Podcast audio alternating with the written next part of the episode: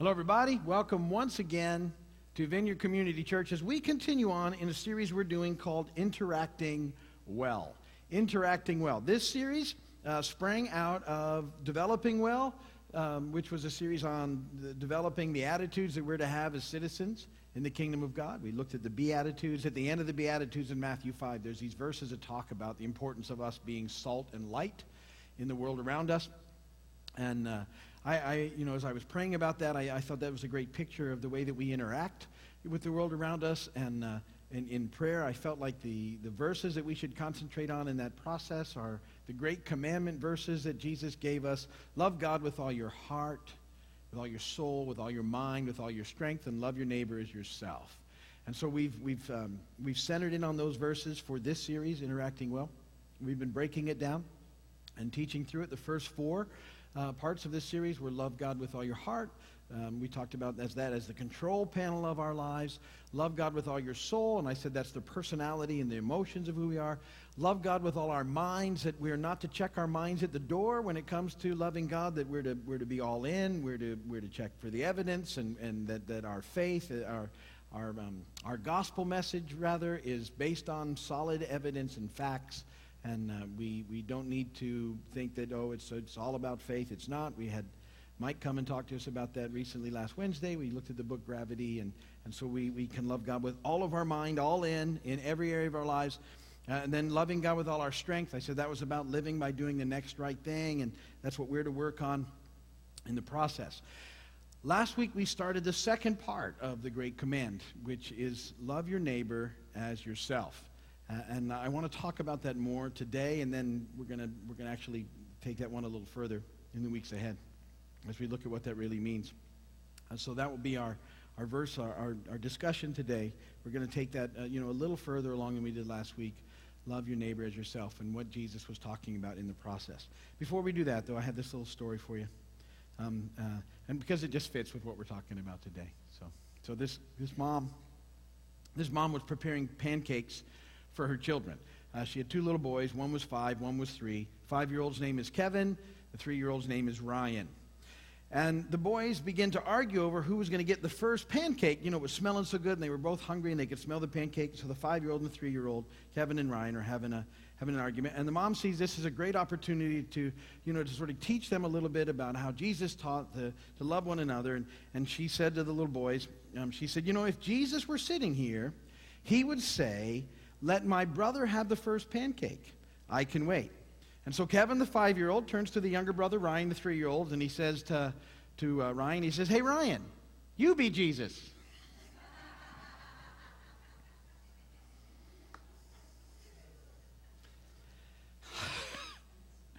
I just think that's how we kind of run through this thing a lot of times.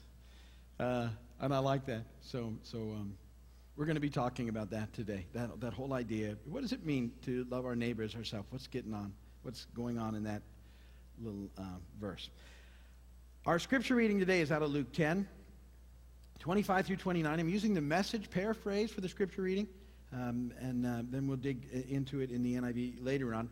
Um, verse 25 Just then, a religion scholar stood up with a question to test Jesus Teacher, what do I need to do to get eternal life? He and, and he answered, Well, what's written in God's law? How do you interpret it? And he said well, that you should love your God with all your passion and prayer and muscle and intelligence, and that you love your neighbor as well as you do yourself.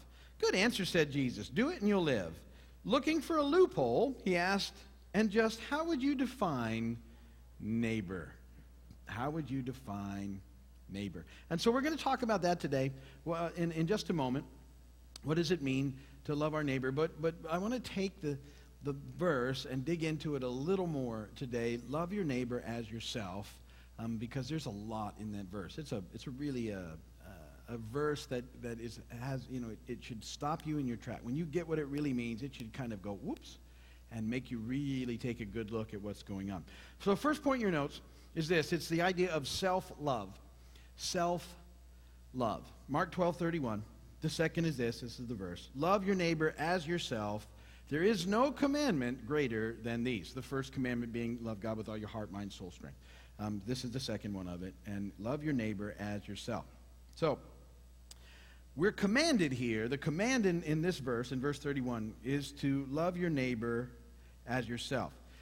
Now, the command isn't to love yourself, the command is to love your neighbor as yourself. And what Jesus is assuming is that you already love yourself. And he wants that love to be the basis of your neighbor love, of loving your neighbor. And I touched on this last week, this idea of self love, where I said that, you know, if you're hungry, you get something to eat. Um, if you have a need, you try and meet it, and et cetera. And we talked about a little bit. Paul describes it this way in Ephesians 5 28 through 29. He says this In this same way, husbands ought to love their wives as their own bodies. He who loves his wife loves himself. After all, no one ever hated his own body, but he feeds and cares for it, just as Christ does the church. The idea in that verse, and what Paul is uh, stressing in this whole thing about feeding and caring for it, is that um, at some level, we're all seeking our own happiness. That's, that's the idea. That's a part of how you were created. Um, um, and that's the idea of self love. It's our desire to experience a happy life. Self love is different from self esteem because every now now culturally everybody really talks about how you know the importance of self esteem, and I'm not saying it is or isn't, but I'm, it's different than this. Self esteem has to do with how you feel about yourself, and um, e- even if you had no self esteem, uh, even if that were the case, you would still deep down want to be happy. It's it's it's part of what's wired into you. Um, this is true of people who are even turning to all sorts of things, you know, destructive things that aren't good for them, um, in search of being happy. Because um, people don't turn to activities that aren't good for them because they don't love themselves. It's that their idea of what will make them happy is wrong. See, that, that's what happens. Their idea of what will make them happy is broken. And so they turn to things that are self destructive.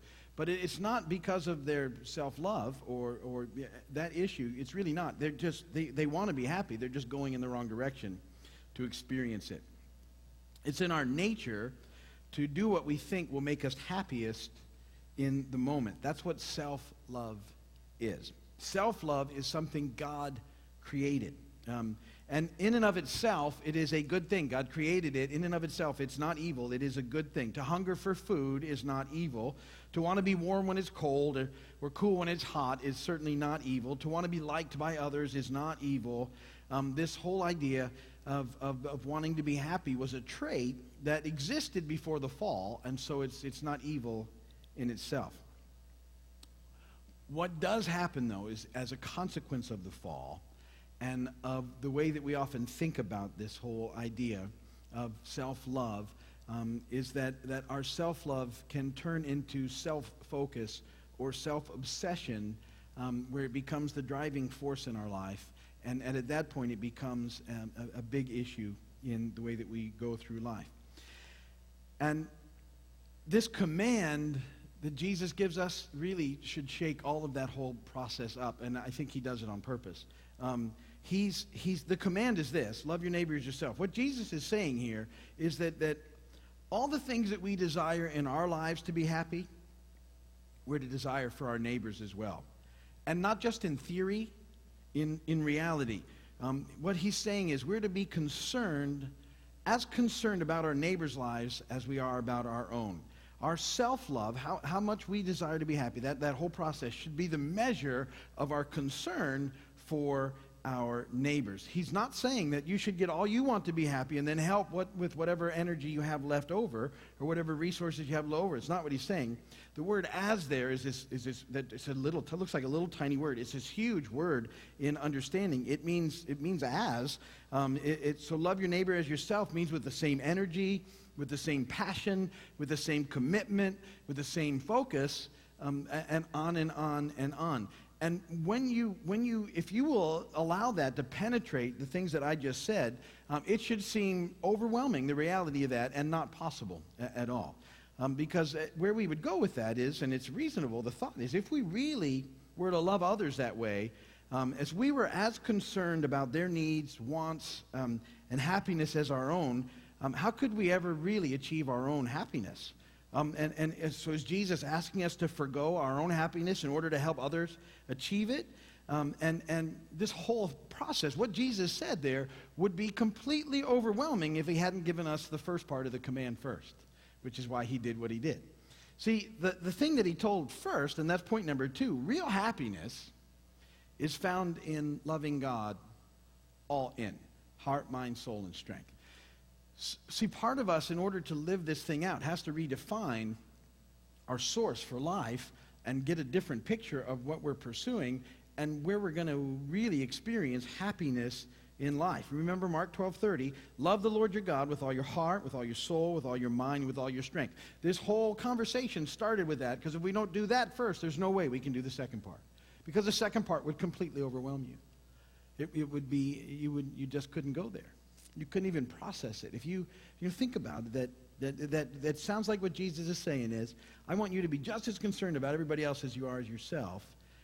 And, and at that point, it, it's because you know we're so driven on what we think makes us happy and that you know we got to do all these things and we need these material things and we need all these things for our comfort and we need all these things for our pleasure and none of those things are bad I, i'm not saying any of that stuff is necessarily bad but if you really took that in and then we need to be just as concerned about everybody else that they're also achieving those things. It's like well how that's not possible. I can barely barely get there myself. But see here's the deal.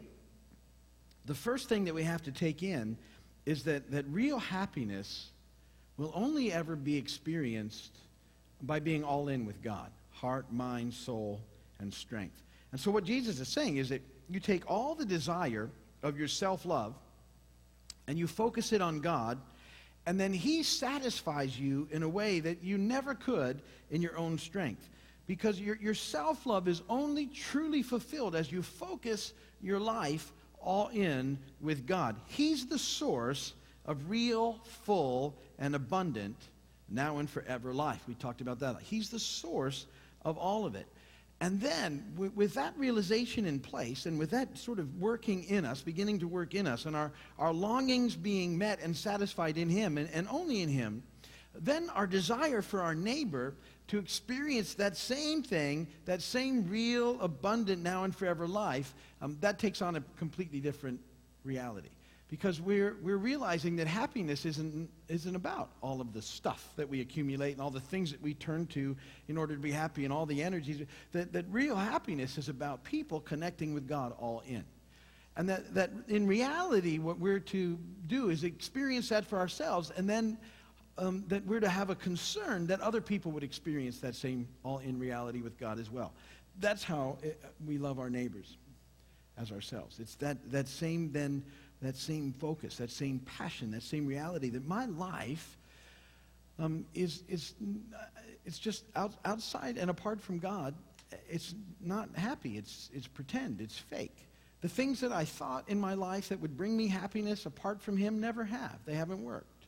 I, you know, I chased after a lot of things that never, never were fulfilling or satisfying. Um, it's only in Him.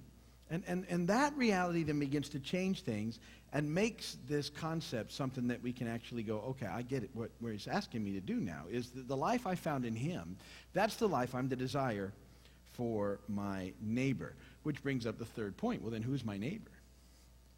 Who's my neighbor? And I think we want to, sometimes we want to narrowly define this. Well, my neighbor is the person on either side of me wherever I live. No. That's too easy. Um, it's not. That's not who your neighbor is. And so let's, let's talk about who's our neighbor then what we're talking about because it's not nearly as narrow as we think it might be. Because if we really take this in and we're supposed to be passionate, and this is a pretty big deal, what Jesus is asking of us. But he's saying, you know, this, this uh, at, the, at the other hand, this sums up all the law and the prophets. This is it. He's saying this, you, okay, if you, if you really want to know how you do this thing, here's it. Love God all in. Heart, mind, soul, and strength. We talked about what that looks like. You love him like that. Then love your neighbor as yourself. If you do those things, you got it. That's pretty good news, we think. It's not as easy as it sounds, but it's, at least it's okay. So how do we know who our neighbor is? Well, in the, in the question um, that takes place, you'll see, because one of, the, one of the lawyers actually repeats to Jesus what Jesus has said in Mark about how to, how to experience life. Jesus has already taught you love God with all your heart, mind, soul, and strength. Love your neighbor as yourself. Well, the, this religious expert is going to repeat that back to Jesus and say, well, this is what you said. And uh, Jesus is going to, go, okay, good, you got it. And now he's going to make it more practical. So let's look at these, uh, Luke 10, 25 through 37. This is out of the NIV. On one occasion, an expert in the law stood up to test Jesus. Now, when you're so expert in the law, when you see lawyer in the text, it's not like lawyers like we know them today. These would be the religious scholars of the day. One occasion, an expert in the law stood up to test Jesus. Remember, he wasn't really looking, he was trying to test Jesus. Teacher, he asked, What must I do to inherit eternal life? Well, what's written in the law? He replied. How do you read it? This guy answers, Love the Lord your God with all your heart, with all your soul, with all your strength, with all your mind. Love your neighbors yourself. You've answered correctly, Jesus replied. Do this, and you will live. See, that's Jesus saying. If you can, that's it. That's, that's it. But the guy wants to justify himself. So he asked Jesus, And who is my neighbor? In reply, Jesus said, Now here it goes, and you'll know this story as I begin to read it. A man was going down from Jerusalem to Jericho when he fell into the hands of robbers. They stripped him of his clothes, beat him, and went away, leaving him half dead. A priest happened to be going down the same road, and when he saw the man, he passed by on the other side. So too a Levite, when he came to the place and saw him, passed by on the other side. But a Samaritan, as he traveled, came where the man was, and when he saw him, he took pity on him. He went to him and bandaged his wounds, pouring on oil and wine. And then he put the man on his own donkey, took him to an inn, and took care of him. The next day he took out two silver coins and gave them to the innkeeper. Look after him, he said. When I return, I will reimburse you for any extra expense you may have. Which of these three do you think was a neighbor to the man who fell into the hands of robbers? And the expert in the law replied, Well, the one who had mercy on him. And Jesus said, Jesus told him, Go and do likewise. Go and do likewise. That's a great story. The parable the Good Samaritan, you've probably heard it before. I got this thing in my brain, so I got to get it out. Sometimes I, if I don't, I get, I get, it'll be in there and I can't get rid of it. Sunday school teacher teaches this lesson to her kids. So she reads them the story of the Good Samaritan. And so she says to, to one uh, little girl, she said, Well, what would you do if you, if you were coming down there, walking down the road, and you saw a man that had been beaten and stripped and was bleeding and, and a mess on the side of the road? And the, the little girl looks at the Sunday school teacher and she says, I think I'd throw up. Thank you. I needed to get that off my brain. So,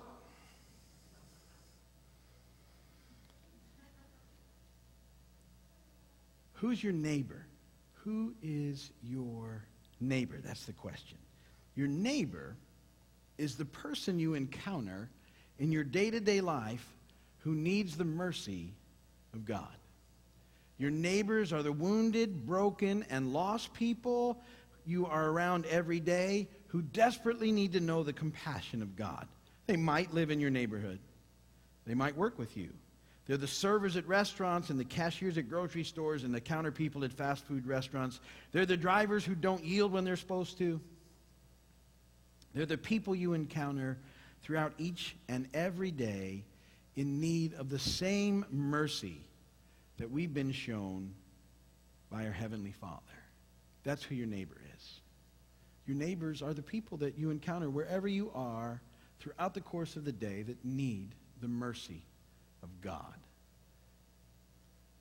And it's supposed to impact us that what we found in Him is what the people that we encounter desperately need. And it's to impact us in a way that it becomes a, a part of, a major part of our life, not, a, not an addition to or not after everything else is taken care of, but with a passion that says, I, I want other people to know the love of God and the mercy of God and the kindness of God and the compassion of God in a broken world in a, in a world where the, our enemy, our adversary, has blinded people and, and treats them poorly and, and makes them, you know, wonder and question why they're even around. And, and there's a God who loves them so much, who's gone to such great lengths to make a way for them to have life. And, and some people just have never heard it or haven't heard it properly or haven't seen it. And so they, they, they don't know that there's more to life than what they're experiencing. And those are our neighbors. And you know, in this whole passage of Scripture, it's fascinating because the, you know, the whole thing is the, the first two that passed by, the man on the side of the road, were religious people, religious leaders who just walked right away, had nothing to do with it. They should have, and they didn't respond at all the man beat. Who did respond was a Samaritan. This was someone the religious people would, wouldn't have tolerated. They, they hated the Samaritan. They hated them. That's why when the guy is asked who was the neighbor, he couldn't even say the Samaritan. He had to say, well, the, gun, the one, you know, that guy over there that showed mercy. He got it, but he wouldn't even mention it. But, but Jesus is making this point, and I believe in this story, Jesus is actually the Samaritan himself. Because they don't like Jesus either. They, they hate, they're trying to test him with the whole thing. They hate him too. And so he just puts himself in the role. And, and he demonstrates and models for us what life looks like. And the reason I say that is in John, in John 8, 48 and 49, these same religious leaders accuse him and they say, Aren't we right in saying that you're a Samaritan and demon possessed? And, and Jesus only, qualif- he only qualifies that I'm not possessed by a demon. I honor my Father and you dishonor me. And I, eh, with that in mind, when this whole story comes up, he just shows them, okay, this is, you don't even like, you know, who, who I'm going to be in this whole thing. And, but here's what life looks like. And this is what a life of love looks like. It cares about people in the world around them. It actually stops being so consumed with us trying to get everything worked out in our own strength that we can see the need and the hurt and the, and the, and the wounded in the world around us. And, and so he, he knows their thoughts. And in the story, he demonstrates to them what a life of, of love in God is supposed to look like. It's a love that cares for others as ourselves. And throughout the Gospels, Jesus models this life for us. And that's what we're going to talk about in the next few weeks. I, I touched on it last week, and, and, and so we're going to dig into those things and those verses that I brought up at the end of last week, where we do what he did, we see like he sees, we serve like he serves, we love like he loves, we think like he thinks. Um, but we're to do what he did. He models it. John 14, 12, I tell you the truth. Anyone who has faith in me will do what I've been doing. He will do even greater things than these because I am going to the Father. See, he's saying, look, I'm, I'm leaving this with you. But if you really want to walk all this out, this is what it looks like. Just love God all in. It's, that's where life is found. And as you begin to experience life in Him, what will happen in you is that this, this tendency we have to self focus and self obsess will be changed so that we're, we're, we, we understand that life is found in our pursuit of Him, not in anything else. And as we pursue Him, we want other people to know that life as well. And, and, and so we won't get so busy that we miss broken people as we pass them by. We won't miss our neighbors who need mercy uh, in our lives because they're everywhere. And, and you know, God, it's so amazing. I think sometimes we look at that and we then I'll just never have life. Jesus lived amazing life while he was among us. I mean, don't, I, there were times in his life, know, him, and the disciples, they had a good time together. They, they walked and they laughed and they talked and they, they, you know, they, they encouraged each other. They did all the things that, that, that are supposed to happen in life. Uh, there was plenty of ministry going on, but Jesus often got alone. He prayed. He hung out. Uh, you know, there was all sorts of stuff in his life. I, I, I don't think it's at the expense of not experiencing life. But as we, as we begin to experience life in him, we start to find that the things that we do, um, even the things that we're doing for fun, allow us opportunities to begin to, to reach out to other people and to experience and share life with them. I'm just I'm looking at, at, Rudy and Bob in the front row, and, and uh, they, they, they, they're involved in our kayaking affinity group. And, and uh, they, they love to kayak, and so they just started inviting people along with them. And they get people all the time that just go. They don't come to the church, and they just come and they hang out and they fellowship. And, and so I'm not, it's not that you don't get to do the stuff you like to do. You just do it inclusively and start saying, hey, who else wants to go along on the journey? And, and, and we're not so consumed that we, we can't you know, just, uh, it doesn't have to be, it doesn't mean that the things don't fit together. They all fit together when we give it all to Him. Life is found in Him. And it's more fun when you're, when you're in, the, in His, you know, in His way instead of just being, I got to make all this work in my own strength because we just can't get there that way. So, so that's this concept coming at us now. Um, that we, we're to love others as we love ourselves with the same heart that we have to, to experience full now, real and abundant life in Jesus. That, that we, we really get, that we want other people to experience that as well. And that starts to change us in the way that we operate in the world around us. We'll dig more into that next week. And we'll look at the, the, the, the things that he did and seeing and, and, and loving and thinking and, and all those things uh, in the weeks ahead. But that's enough for you to think about this week. Think about those things. If you're watching on television or video, thank you so much for spending this time with us. We know how valuable your time is. We appreciate it. Go to the website, check things out there. You can call us if you need prayer, and uh, we'll do what we can to pray for you and encourage you. And uh, come and visit us whenever you're in the area. Thank you very much.